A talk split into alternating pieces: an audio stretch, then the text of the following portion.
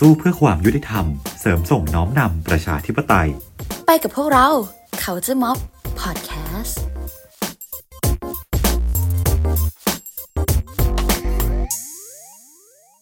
สวัสดีครับ ผมก๊อตครับ สวัสดีค่ะจัสมินค่ะกลับมาพบกับพวกเราอีกครั้งในรายการ Culture Mob รายการที่จะพาทุกคนนะครับ ไปเรียนรู้ความหลากหลายในการขับเคลื่อนนั่นเองครับ และในการกลับมาครั้งนี้นะคะ นอกจากจะพบกับเรื่องราวใหม่ ๆ แล้ว เรายังมีพิธีกรคนใหม่มานำเสนอค่ะ สวัสดีครับ พบกับชวนชวนเจริญนะครับโฮสต์อีกคนนะครับ ประจำรายการ Culture Mob ครับ วันนี้นะครับเรามาพบกับเนื้อหาใหม่ๆ ในการต่อสู้ของกลุ่มชนชายขอบนั่นเองครับ และวันนี้จะเป็นยังไงต่อครับก๊อตวันนี้นะครับ จริงๆต้องเท้าความก่อนว่าทำไมถึงกลับมาเลือกเลือกที่จะกลับมาทำรายการกันในช่วงนี้เออคือจริงๆก็ต้องแบบเล่าย้อนกลับไปเลยว่าจริงๆเราหยุดทำรายการนี้ไป เพราะว่าจริงๆรายการนี้มันเป็น project ในวิชาของเทอมที่แล้วรายการที่เราเลือกกลับมาในครั้งเนี้ยมันมี สลักสำคัญอยู่สาระสำคัญอยู่ยังไงครับจัสมินคือเราเห็นกระแสที่มันเกิดขึ้นในโลกออนไลน์เนาะเรื่องการใช่ทุกไม่รู้ทุกคนเห็นไหมคะที่เป็น hashtag save บ้านบางกลอยแล้วเราอะส่วนตัวเราเห็นเราคิดว่ามันเป็นเรื่องที่อยากจะเอามาเล่าให้ทุกคนฟังมากๆอืมใช่อะจริงๆเล่าให้ฟังแบบส่วนตัวนิดนึงแล้วกันคือจริงๆก็ได้เห็นโพสต์เนี่ยในกลุ่มของคณะนิเทศแล้วก็คือเป็นรุ่นพี่เหมือนเหมือนเขามีความ ชิดกับตัวหมู่บ้านก็คือเหมือนเขาลงพื้นที่ไปแบบเอ่อเข้าร่วมในการต่อสู้ของกลุ่มคนที่เป็นชายขอบหรือว่าเป็นกลุ่มชนเผ่าอะไรเงี้ยครับมาประมาณหนึ่งแล้วเขาก็เอาเรื่องราวเนี้ยมาโพสในกลุ่มรุ่น แล้วเราเห็นก็รู้สึกว่า เออมันน่าสนใจมันมันมันจริงๆก็ไม่ได้ไม่ได้เรียกว่าน่าสนใจหรอกมันมันน่าเศร้ามากกว่า แล้วเราก็ไม่รู้ว่าเราจะช่วยเหลือเขายังไงได้บ้างเนาะเพราะว่าเราก็เป็นแบบว่านักเรียนแบบธรรมดาก็ไม่ได้มีแบบ ผู้ติดตามเยอะแยะอะไร ที่จะแบบว่าโพสต์อะไรแล้วแบบค่ะทำให้เกิด awareness อย่างกว้างขวางอะเราก็เลยรู้สึกว่าเออการกลับมาทำรายการครั้งเนี้ยน่าจะเป็นส่วนช่วยที่ทำให้แบบว่าสังคมได้เห็นปัญหาหลาย ๆ ปัญหาเล็งเห็นว่าแพลตฟอร์มตรงนี้ของเราก็จะออกมาพูดเพื่อประชาชนอีกกลุ่มหนึ่งได้เนาะใช่ใช่แล้วก็ก็อย่างที่บอกไปว่าเนาะว่าเราเราจุดประกายมาจากมาจากแฮชแท็กที่มีชื่อว่า save บ้านบาง save บางกลอยเออก็ค่ะทีนี้ก็ก็รู้สึกว่าเข้าเรื่องเลยแล้วกันว่า EP ของเราในวันนี้จะมาพูดถึงบ้านบางกลอยเนี่ย บ้านบางกลอยมันคือที่ไหนครับจัสมินมันแบบว่ามีประวัติความเป็นมายังไง ได้ก่อนอื่นก็จะเท้าความให้ฟังอย่างคร่าวๆก่อนเลยเนาะว่า บ้านบางกลอยเนี่ยเป็นหมู่บ้านของชาวเขาเผ่ากะเหรี่ยงสกอร์นะคะ ซึ่งอยู่เหนือสุดของตำบลเดิม พื้นที่ดั้งเดิมของชาวกะเหรี่ยงบางกลอยเนี่ยเขาจะแบ่งออกเป็นสองพื้นที่ คือบางกลอยล่างและใจแผ่นดิน ใจแผ่นดินเนี่ยจะเป็นชุมชนดั้งเดิมที่เขาอาศัยอยู่ในป่าเขาวิถีชีวิตของชาวบ้านเนี่ยคือเขาอ่าทำกินอยู่กับป่าเขาพึ่งตนเองนะคะ โดยประวัติศาสตร์ของพวกเขาเนี่ยก็แบบพวกองค์ความรู้ต่างๆ เขาก็ถ่ายทอดเรื่องราวกันแบบปากต่อปาก แบบว่าจากรุ่นสู่รุ่นอย่างนี้ เออ ใช่ จริง ๆ ชื่อใจแผ่นดินเนี่ยก็ก็มีความหมายที่แบบมีคุณค่าในตัวเนาะก็คือเหมือนเป็นพื้นที่ที่แบบรวมการอยู่อาศัยของชาวบ้านในหมู่บ้านนั้น แล้วก็แบบเหมือนเป็นพื้นที่ที่แบบเอาไว้ทำกิจกรรมร่วมกันเป็นเหมือนจุดรวม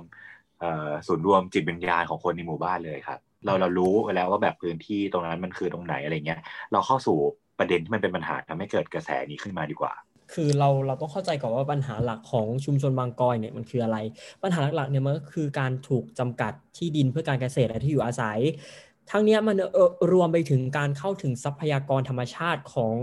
พวกเขาด้วยนะครับ แล้วก็การเข้าถึง แหล่งวัสดุที่เขาเนี่ยจะนำไปใช้บ้านอาทิเช่นแบบว่าพวกไม้เนี่ยเขาไม่สามารถที่จะเข้าไปตัดไม้ที่มันเหมาะกับการสร้างบ้านของเขาได้อะมันทำให้เขาใช่แบบไม่สามารถสร้างบ้านได้นั่นเอง อืมเออเออเราใช่เราซึ่งฟังแล้วเราก็เข้าใจเพราะว่าอืมสิ่งนี้มันเป็นปัจจัยสี่ของคนเนาะทั้งแบบพวกการทำกินเนี่ยมันเป็นเรื่องอาหารการกิน แล้วก็พวกการทำบ้านก็เป็นที่อยู่อาศัย อืม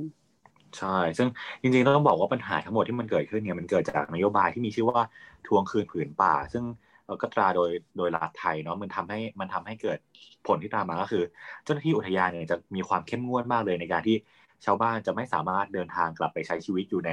พื้นที่ป่าแบบเดิมได้ ไม่สามารถมีวิถีชีวิตที่แบบเก็บของป่าหรือแบบพึ่งพาตัวเองจากการอยู่ในป่าได้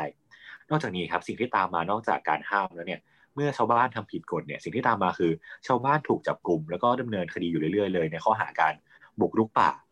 นโยบายนี้ก็ทำให้ชาวบ้านเนี่ยเกิดความหวาดกลัวไม่กล้าที่จะออกมาเรียกร้องในสิ่งที่เขาต้องการ ซึ่งสิ่งนี้มันมันมันนำมาซึ่งการทำรายการของเราในวันนี้ด้วยแหละอะเรารู้ปัญหาไปแล้ว ก็ก็อยากรู้ว่าจริงๆ วันนี้รายการของเราเนี่ยมีแบบจุดประสงค์ยังไงครับชวน คือในวันนี้เนี่ยเราอยากให้ทุกๆ คนเนี่ยเข้าใจว่าทำไมเราจึงควรให้ชาวบ้านเนี่ยมีสิทธิ์ในการจัดการป่าและที่อยู่อาศัยของพวกเขา มันเพื่ออะไรก็เพื่อให้พวกเขาเนี่ย อยู่ร่วมกับธรรมชาติอย่างยั่งยืนนั่นเอง โอเคครับ ก็อย่างที่เราได้ทราบกันไปแล้วเนาะว่าประวัติของบ้านบางลอยเนี่ยเป็นมีความเป็นมาอย่างไงเดี๋ยวต่อไปเราจะเชิญแขกรับเชิญเข้ามาร่วมพูดคุยกับเราเลยแล้วกันครับ ก็เดี๋ยวเชิญพี่พลือได้แนะนำตัวได้เลยครับ ครับสวัสดีครับผมชื่อพระโดชาวครับ อยู่ที่อำเภอเสมิงจังหวัดเชียงใหม่ครับ มีความรู้จักกับทางโปรลุบางกลอยประมาณปีห้าห้าห้ามาครับ ปีห้าสี่ห้าห้าครับ ที่ตอนนั้นเครื่องบินตก แล้วก็มีการ ไปอพยพปราดานชาวบ้านที่บางกลอยบนเนี่ยแถวใจแผ่นดินเนี่ยลงมาที่บางกลอยล่าง แล้วก็ได้ร่วมระดมเข้าจากทางเหนือ แล้วก็ไปบริจาคที่นั่นแล้วก็รู้ว่าเป็นชาติพันธุ์ชาวหรือว่าชาวพื้นเมืองดั้งเดิม ชาวปากยอหรือว่ากะเรียงเหมือนกันนะครับ แต่ว่าทางโน้นเนี่ยเขาไปเรียกเขาว่ากะราก ผมไปดูแล้วเป็นกะเรียงจกอเหมือนกับผมนี่แหละครับ เหมือนกับกะเหรี่ยงทาเชียงใหม่ ก็เลยรู้รู้จักกันมาตั้งแต่นั้น แล้วก็พอจะรู้จักปัญหาเขาบ้างครับอืมครับก็อย่างที่ได้เล่าไปเนาะก็เดี๋ยวเดี๋ยวเราเข้าสู่คำถามเลยละกันว่า อย่างอ่าอย่างที่อย่างที่แบบได้ได้ฟังมาประมาณนึงแล้ว ผมก็อยากทราบว่าแบบปัจจุบันเนี้ยก็จะเห็นได้ว่าแบบรัฐเนี่ยใช้กฎหมายเข้าไปเอ่อตั้งข้อหาว่าแบบเอ่อชาวบ้านเนี่ยได้เข้าไปบุกรุกป่า แล้วก็บีบบังคับให้ชาวกะเหรี่ยงเนี่ยอพยพลงมาอยู่ข้างล่าง ซึ่งผมอยากผมอยากรู้ว่าสิ่งนี้มันส่งผลกระทบยังไงกับชาวบ้านบ้างครับ ก็ทำให้ชาวบ้านนะไม่ได้อยู่ในในหมู่บ้านของตัวเองที่อยู่กับอยู่กันมาตั้งแต่บรรพบุรุษ เพราะว่าใจแผ่นดินนั้นตามแผนที่ภาพถ่ายทางอากาศ ก็มีมาก่อนที่จะเกิดประกาศเขตป่าทยานอนุรักษ์ต่างๆก็มีอ่ามีมีชื่อหมู่บ้านใจแผ่นดินบางกลอยบนหนึ่งสองสามมานานแล้วละครับ แล้วก็ปลดลึกก็เป็นชุมชนอยู่ที่อยู่ข้างล่าง พอรัฐใช้กฎหมายอพยพคนเนี่ย ชาวบ้านที่มีข้าวกิน ทุกปีเนี่ย กลับไม่มีข้าวในยุ้งกิน เพราะว่าพออพยพลงมาข้างล่างแล้วเนี่ย ไม่มีที่ดินแบบไร่หมุนเวียนที่เขาทำกับเกษตรแบบหมุนเวียน แบบดั้งเดิมเนี่ย ปลูกข้าวกิน เพราะว่าปกติแล้วอย่าผมปีนี้ปลูกข้าวเก็บเกี่ยวเมื่อเดือนพฤศจิกปลายปีปลายต้นหนาวปลายฝนเนี่ย ผมจะเก็บ ข้าวไว้ เพื่อที่จะทำการผลิตพ่อปลูกเตรียมสู่หน้าฝนปีนี้ ผมจะมีข้าวสามรองไว้พอกินครับ แต่ว่าจากเดิมกระเรียงที่อยู่ข้างบน เหล่านั้นนะเขามีข้าวพอกิน พออพยพลงมาแล้ว เพราะว่าทางการเนี่ยได้ทำลายทิ้งยุ้งข้าวแล้วก็เมล็ดข้าวแล้วก็เผาบ้านเขาหมด เขาลงมาเริ่มต้นจากศูนย์ชีวิตเขาก็เปลี่ยนเป็นต้อขอโน่นขอนี่แล้วก็ ต้องไปรับจ้างแรงงานเป็นวานๆอยู่ในชุมชนไม่มีงานเขาก็ออกไปแถวแกกระจาตัวเมืองเพื่อที่จะมีเงินมาซื้อข้าวกินครับดังนั้นเนี่ยถ้าชาวบ้านอยู่ข้างบนเนี่ยเขาจะมีพืชผักกินเอง แล้วก็มีเมล็ดพันธุ์ผักพืชที่เขาปลูกเองได้ แล้วก็ไม่ต้องขอใคร ตัวที่สองคือชาวบ้านน่ะสูญเสียศักดิ์ศรีปกติแล้วชาวกะเหรี่ยงจะถือมากการที่จะไปขอขอขอคนอื่นกินโดยยังไม่ได้พึ่งตัวเองเนี่ย แต่ว่ากลายไปว่าเขาจะต้องกลายผู้ขออย่างเงี้ยตอนที่ผมบริจาคข้าวนะเขาไม่อยากจะรับ แต่ว่าเขาหิว เพราะว่าเขาบอกว่าถ้าเราได้เอาของเขามาฟรีๆหนึ่งเท่าเนี่ย หลังจากตายอะเราจะต้องใช้คืนเขาละสิบเท่าพอเขาลงมาเขาไม่มีกินอะ เขาจะต้องยอมรับการเบมือขอจากคนอื่น ทั้งที่เขาอะเป็นผู้ที่มีความมั่นคงอาหารแล้วก็สามารถบอกกับลูกหลานได้ว่า พ่อมีข้าวกินนะลูกไม่ต้องห่วงพ่อสามารถเลี้ยงลูกได้นะ จากแรงของพ่อตามวิถีในป่าที่ไม่ต้องมีถนนไม่ต้องมีไฟฟ้า แต่พอลงมาแล้วเนี่ยมันมันมันไม่มีข้าวแล้วมันเสียทั้งเกียรติแล้วก็ศักดิ์ศรีแล้ว ตัวอีกสามก็คือสิทธิของชาวบ้านที่เขาอยู่ตรงนั้นมานานน่ะถูกไล่ออกมาอย่างง่ายดายเหมือนกับว่าคนไม่มีบ้านอยู่คนไม่มีชุมชนอยู่หรือไม่ใช่คนทั้งท่าที่ ชาวบ้านที่นั่นน่ะเขาก็เป็นคนแล้วก็มีสิทธิ์เท่าๆกัน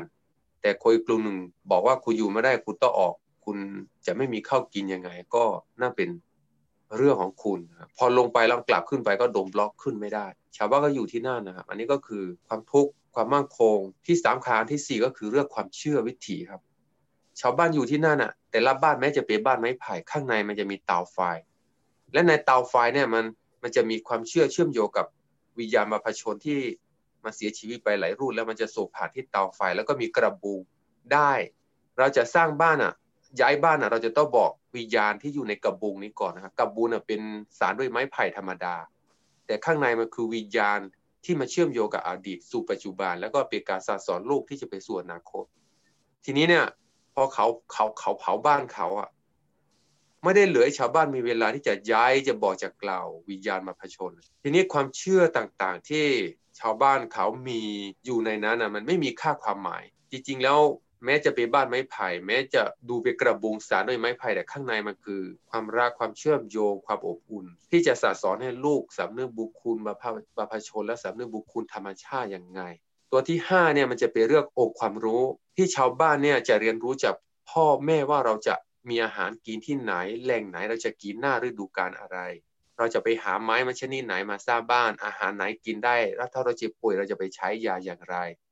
เราจะกินยาทนุมถนอมอย่างไรเมื่อเรามีต้นพริกหนึ่งต้นเนี่ยเราจะเด็ดอย่างไรไม่ให้ต้นพริกเนี่ยตาย เพราะว่าเขาเชื่อว่าถ้าว่าแม่น้ำเหือกแห้ง หรือว่าไม่มีผาปลาไม่มีไม่มีพืชผักต่างๆ คนกาเกยอก็ไม่สามารถจะอยู่ได้ เพราะฉะนั้นหลักใหญ่โอความรู้ต่างๆที่มองไม่เห็น ไม่ว่าจะเป็นเรื่องกับวิถีกับปลูกพืชปลูกผักและเมล็ดพันธุ์ ต่างๆ เออตัวที่ 6 ก็จะเป็นเรื่องเมล็ดพันธุ์ต่างๆ ที่เขาสืบทอดกันมานะพอถูกย้ายลงมาก็สูญหายไป หมายความว่าความมั่นคงอาหารก็หายไปไอ้ความรู้ที่จับต้องไม่ได้ก็หายไปอันนี้ก็คือผลกระทบที่ชาวบ้านได้รับรู้ แล้วไอ้ตัวที่ 6 การสืบทอดต่างๆให้เด็กมันก็หายไป อันนี้ก็คือผลกระทบที่ผมกล่าวมานี่อาจจะยังไม่หมดนะครับ แล้วก็เอ่ออย่างเหมือนที่พี่พื้บอกนะครับ ว่าเขาไล่เราเนี่ยเขาไล่เพราะอะไรอะเขาไล่เพราะเขาบอกว่าชาวบ้านที่นั่นอะ ไม่มีใบโฉนดที่ดิน เป็นคนต่างด้าวไม่ใช่คนไทย แล้วก็อยู่ในเขตอุทยานที่ผิดกฎหมายครับ ไม่มีโฉนดที่ดินที่เป็นลายลักษณ์อักษรที่รัฐยอมรับว่าเมืองไทยถ้าใครจะอยู่ได้มันจะต้องมีการถือกรรมสิทธิ์ที่ประมวลกฎหมายที่ดินได้ระบุไว้ของประเทศไทย แล้วรัฐใช้มาตรการการจัดการอย่างไรบ้างครับเอ่อ ผมไม่ได้อยู่ในเหตุการณ์ แต่จากการที่ได้ไปสอบถามมาเนี่ยรัฐเนี่ยเข้าไปเจอตรวจเจอหมู่บ้านก่อน แล้วก็นั่งเฮลิคอปเตอร์ รวมทั้งภาคพื้นดินมีทั้งเจ้าหน้าที่อุทยานกับทหาร เพื่อที่จะไปเจอชาวบ้านและบอกว่าชาวบ้านน่ะต้องอยู่ตรงนี้ไม่ได้ผิดกฎหมายคุณต้องลงมาอยู่ที่ข้างล่าง มีการจัดสรรที่ดินแปลงให้คุณอยู่ที่ข้างล่างเออคุณจะอยู่ตรงนี้ไม่ได้แล้ว ครั้งแรกเนี่ยผู้เฒ่าที่นั่นเขาเล่าว่าอย่าพอมีเวลาที่จะให้ชาวบ้านเนี่ยเก็บเข้าของ แต่สุดท้ายต้องเผาบ้านตัวเองทิ้ง เพื่อที่ว่าถ้าการเวลาบินมาจะได้ไม่เจอบ้านเรา และจะได้ไม่ต้องลงมาจอดแล้วก็จับกลุ่มเรา ชาวบ้านก็อาจจะแอบสร้างบ้านหลบอยู่ เดิมทีชาวบ้านที่ใจแผ่นดินก็มีชุมชนอยู่กันเป็นกลุ่มเป็นจุดเป็นจุดชัดเจนครับชาวบ้านก็พยายามกระจายบ้านหลบอยู่ตาม ใต้ต้นไม้ ครั้งแรกก่อนหน้านั้นปี 54 นะครับ ก็จะมีช่วงหนึ่ง ช่วงนี้ก็คือมีการขึ้นไปสำรวจหมู่บ้านต่างๆ ว่ากระจายอยู่ที่ไหน เสร็จแล้วก็กลับมาจัดตั้งวางแผนการทางหน่วยงานนะครับทางอุทยานกับทหารเนี่ยก็กลับมาวางแผนกันว่าจะขึ้นไปขับไล่ชาวบ้านแล้วให้ชาวบ้านนั้นลงมาอย่างไร แล้วก็เลยมีการนั่นแน่กัน แล้วก็แบ่งสายงานสายการแล้วก็ขึ้นไป ทั้งเผาบ้านชาวบ้าน แล้วก็เผายุ้งข้าว ทำลายหม้อข้าวหม้อแกง แล้วก็เอาเข้าชาวบ้านลง อันนี้ที่ชาวบ้านเล่าเล่าให้ฟังสุดท้ายชาวบ้านก็ได้มีการฟ้องที่ศาลปกครองจนศาลปกครองสูงสุดบอกว่า เจ้าหน้าที่สามารถเก็บของมีค่าแล้วก็เผาได้ อันนี้มันไม่มีอำนาจตามกฎหมายศาลปกครองก็ ให้เจ้าหน้าที่เนี่ยต้องชดใช้ค่าครับ แต่ว่าการจะกลับไปข้างบนนั้นน่ะศาลปกครองสูงสุดก็ยืนยันว่ามีชุมชนด้านเดิมอยู่จริง อะไรอย่างเงี้ยแต่ว่าเพียงแต่ว่าชาวบ้านน่ะไม่มีโฉนดเอกสารสิทธิ์ ในที่ดินนั้นๆ อันนี้วิธีการต่างๆทำให้ชาวบ้านก็อยู่ข้าบนหลบซ่อนตัวไม่ได้เพราะอาหารไม่มีกิน แล้วก็มีการเผาบ้านเผาเรือนอย่างเงี้ยอยากถามเขาว่าการที่ชาวบ้านเนี่ยออกมาเคลื่อนไหวชาวบ้านต้องการให้รัฐมีมาตรการในการจัดการอย่างไรคะคือชาวบ้านแค่ไม่ได้ออกมาเคลื่อนไหวอะไรเลยไม่กล้าเลยบิลลี่ออกมาก็ออกมาไปปาดไปเสียงนี่นี่หน่อยสมาโลเปียปตพยายามจะโสเสียยื่นหนังสือโน่นนี่บ้าง ก็ถูกอุ้มหายอะ เอาขึ้นรถแล้วก็อุ้มหายทุกทุกวันนี้ก็รู้แต่ว่าเจอเศษกะโหลก อยู่ในเครือไก่จานในถังน้ำมันที่ถูกเผาใช่ไหมแต่ว่าคนที่ฆ่าก็ยังหาไม่เจอยังจับใครไม่ได้ศาลก็อย่าทำอะไรคนเหล่านั้นไม่ได้นะครับ อันนี้ก็คือแปลว่าจริงๆแล้วแบบสาเหตุที่เขาพยายามขับไล่คนออกมาเนี่ย นอกจากการที่แบบว่าเขาอ้างเหตุผลว่าแบบเราไม่ได้มีโฉนดที่ดินอะไรเงี้ยมันมันมีเหตุผลอื่นๆแอบแฝงอยู่ไหมครับ หรือว่า เช่นการจะเอาพื้นที่ไปแบบว่าขึ้นทะเบียนเป็นมรดกโลกอะไรอย่างเงี้ยแบบว่ามีความเกี่ยวข้องไหมครับ ครับ อันนี้ก็เป็นเป็นเรื่องที่เขาพยายามคิดว่ามีผลประโยชน์เยอะในเรื่องบริเวณนี้ไม่ว่าจะเป็นกับประกาศมรดกโลก หรือเอเกี่ยวกับบริเวณในป่าหรือป่าแก่กระจานนะครับเท่าที่ผมรู้มาเขาเอาชาวบ้านลงมาที่บริเวณปดลึกเสร็จแล้วก็มีแนวโน้มที่จะย้ายชาวบ้านออกไปจากเขตอุทยานทั้งหมดด้วย แต่ว่ามันไม่มีที่ย้ายข้างนอกชาวบ้านก็เลยเกิดยังอยู่ที่หน้าต่ออผมคิดว่าเป็นเพราะว่าเรื่องมรดกโลกเนี่ยเป็นเป้าหมายหนึ่งที่เขาจะประกาศเป็นมรดกโลก และการประกาศมรดกโลกอะถ้าไม่มีมนุษย์อยู่การจากการเขียนรายงานมันจะง่าย มันจะกลายเป็นผืนป่าที่ไม่มีคนอยู่ เพราะฉะนั้นผมเข้าใจว่าเป็นเหตุผลหนึ่งที่มันไม่อยากจะให้มันมี ร่องรอยของความเป็นชุมชนและความเป็นมนุษย์อยู่ที่นั่น ก็เลยใช้มาตรการอะไรก็ได้ เพื่อไม่ให้คนอยู่ในป่าได้ เพื่อจะได้ประกาศเป็นมรดกการประกาศเป็นมรดกโลกกับผมไม่รู้ว่า ตามในหน้าที่การงานใครจะได้ประโยชน์ แต่ว่าต่างประเทศอย่างญี่ปุ่นอย่างหลายๆที่เวลาเขาประกาศก็มีชุมชนอยู่ได้ มันไม่ได้มีปัญหาแต่เมืองไทยมีความคิดที่ไม่อยากจะให้คนอยู่ร่วมกับธรรมชาติ คือต้องแยกคนออกจากป่าความคิดเนี่ยมันเริ่มเกิดขึ้นมาในยุคที่เขาเขาคิดเรื่องสีเขียวมาต่อสู้กับเรื่องอุตสาหกรรม หรือว่าการทำลายป่าอย่างเงี้ยครับแต่ว่ามันไปมาไปละเมิดสิทธิ์ของความเป็นคนด้วยคือมองแต่สิทธิ์ของต้นไม้ ธรรมชาติ แล้วก็กลับไปมองมนุษย์เนี่ยเป็นศัตรู แต่ว่าในหลักการที่ผมคิดก็คือ โลกนี้มันมีธรรมชาติและไม่มีมนุษย์ ต้องเอาโลกกับมนุษย์มาบวกรวมกันแล้วว่ามันจะยั่งยืนอย่างไร แต่ว่าหลักความคิดของประเทศไทยนะมันมาเป็นมองให้ให้พวกเราเป็นคนอื่นก่อน ไม่ใช่คนไทยเป็นพวกต่างมาทำลายป่าก่อนเป็นพวกมีความน่ากลัวอันตรายกับผืนป่าก่อน ดังนั้นเลยมีเหตุผลจะต้องใช้มาตรการตามมา อันนี้ผมคิดว่าสูตรทฤษฎีแบบนี้มันมันอยู่ในเมืองไทยมานานแล้ว แล้วก็จะเห็นว่าพวกเราที่อยู่ในประเทศไทยอะแทบไม่มีสิทธิ์ที่จะอยู่เลย อยู่ในป่าที่มันผิดกฎหมาย ถ้าเราอยู่อย่างนี้แหละไม่จะแปดสงวนก็อุทยานครับ ตามแม่ฮ่องสอนกับชุมชน 80%ก็อยู่ในเขตป่าทั้งหมด แม้แต่ที่ทำการราดบรรจุก็จะอยู่ในเขตป่าสงวน ดังนั้นเหตุผลของเขาอันนี้อันนึงกับผลประโยชน์ที่มากมายอีกอันหนึ่งนะครับในตำแหน่งหน้าที่การงานแล้วก็หลังจากการประกาศแล้วใครจะได้ประโยชน์อะไรนะครับ แต่ว่า จะประกาศหรือไม่ประกาศอย่างไรอะมันไม่ควรจะไปทำลายศักดิ์ศรีแล้วก็ความเป็นคนและวิถีชีวิตของคนเก่าแก่ที่นี่เพราะว่าเขาอยู่มาก่อนแล้วก็อยู่มานานแล้วร้อยกว่าปียาผูกเอี้ยตอนเสียชีวิตอายุร้อยสี่ปีนะครับ ครับครับแล้วก็ในฐานะที่พี่พืชนะครับมีส่วนเกี่ยวข้องกับชาวบ้านนะครับ พี่พืชอยากจะฝากอะไรถึงคนในเมืองหรือว่าอยากจะฝากอะไรถึงคนฟังที่ได้ฟังในครั้งนี้ไหมครับ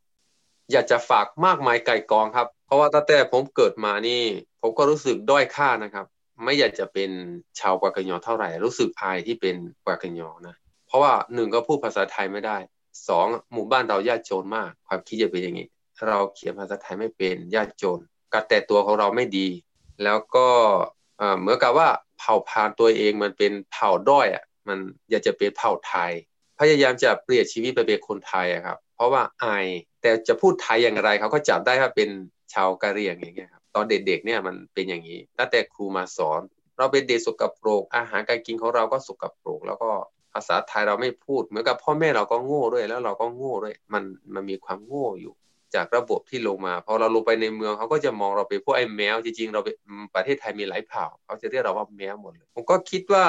ก็อยากจะบอกคนไทยว่า มันเกี่ยวข้องกับการสร้างทัศนคติหรือการศึกษาเนี่ยมันยังไม่ถูกครับ มันไม่ใช่ควรจะสร้างให้มันเห็น คุณค่าซึ่งกันและกัน แล้วก็เห็นความเท่าเทียมกันของคนเหมือนกัน แล้วก็กฎหมายต่างๆ ที่มันเป็นตัวปิดกั้นสิทธิ แล้วก็มาริรอนคนด้วยกันเนี่ยควรจะแก้ไข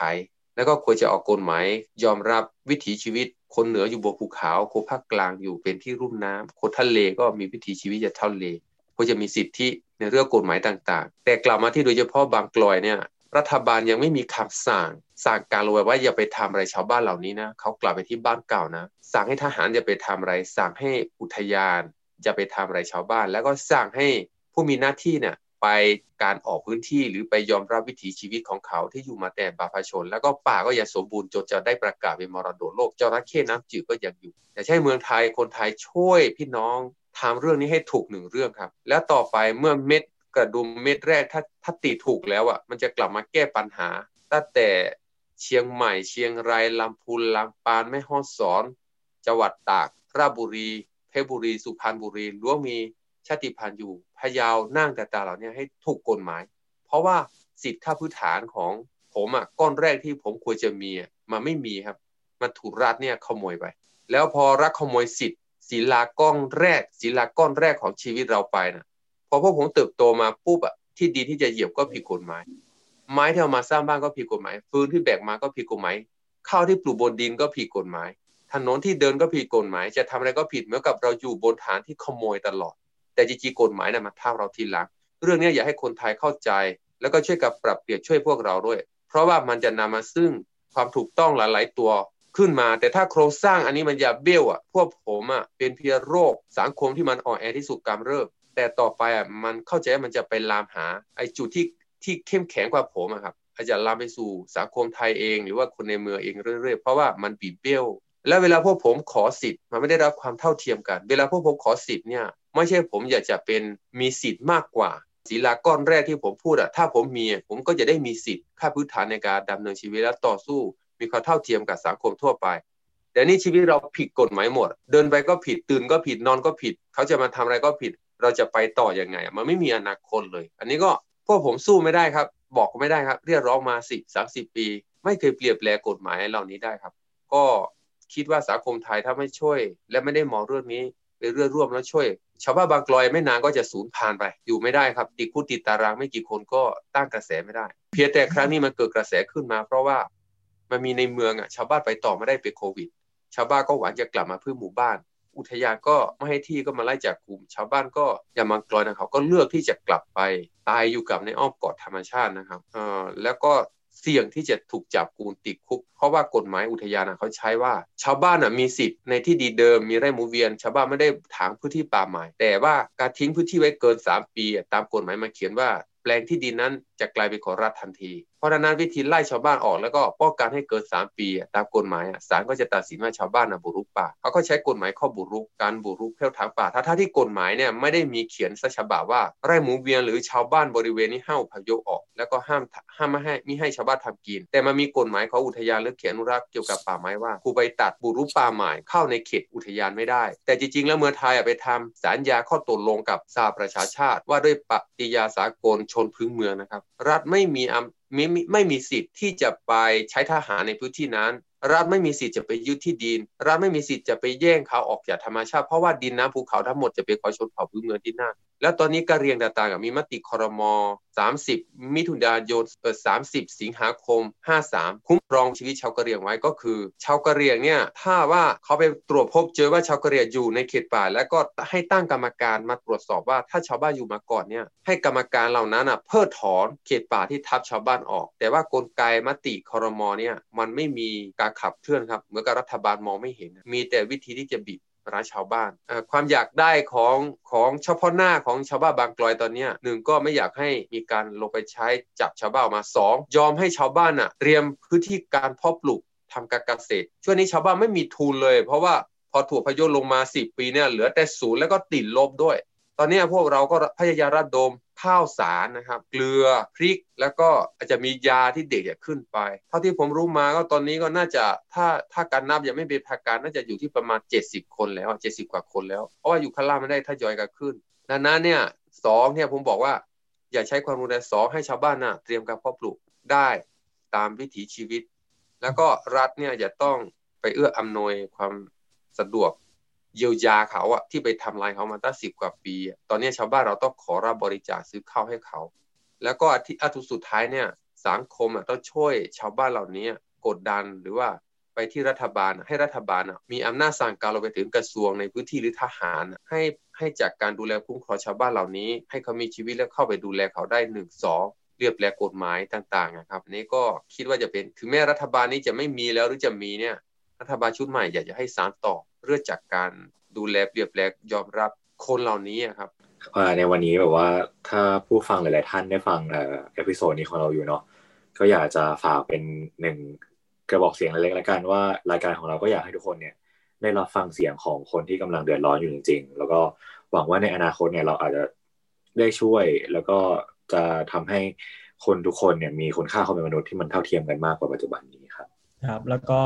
ขอขอบคุณคุณพึกมากนะครับสำหรับวันนี้นะครับ เราก็ขอจบไว้เพียงเท่านี้นะครับ ยังไงนะครับติดตามพวกเราได้ใน episode ต่อไปครับสำหรับวันนี้สวัสดีครับ สวัสดีครับ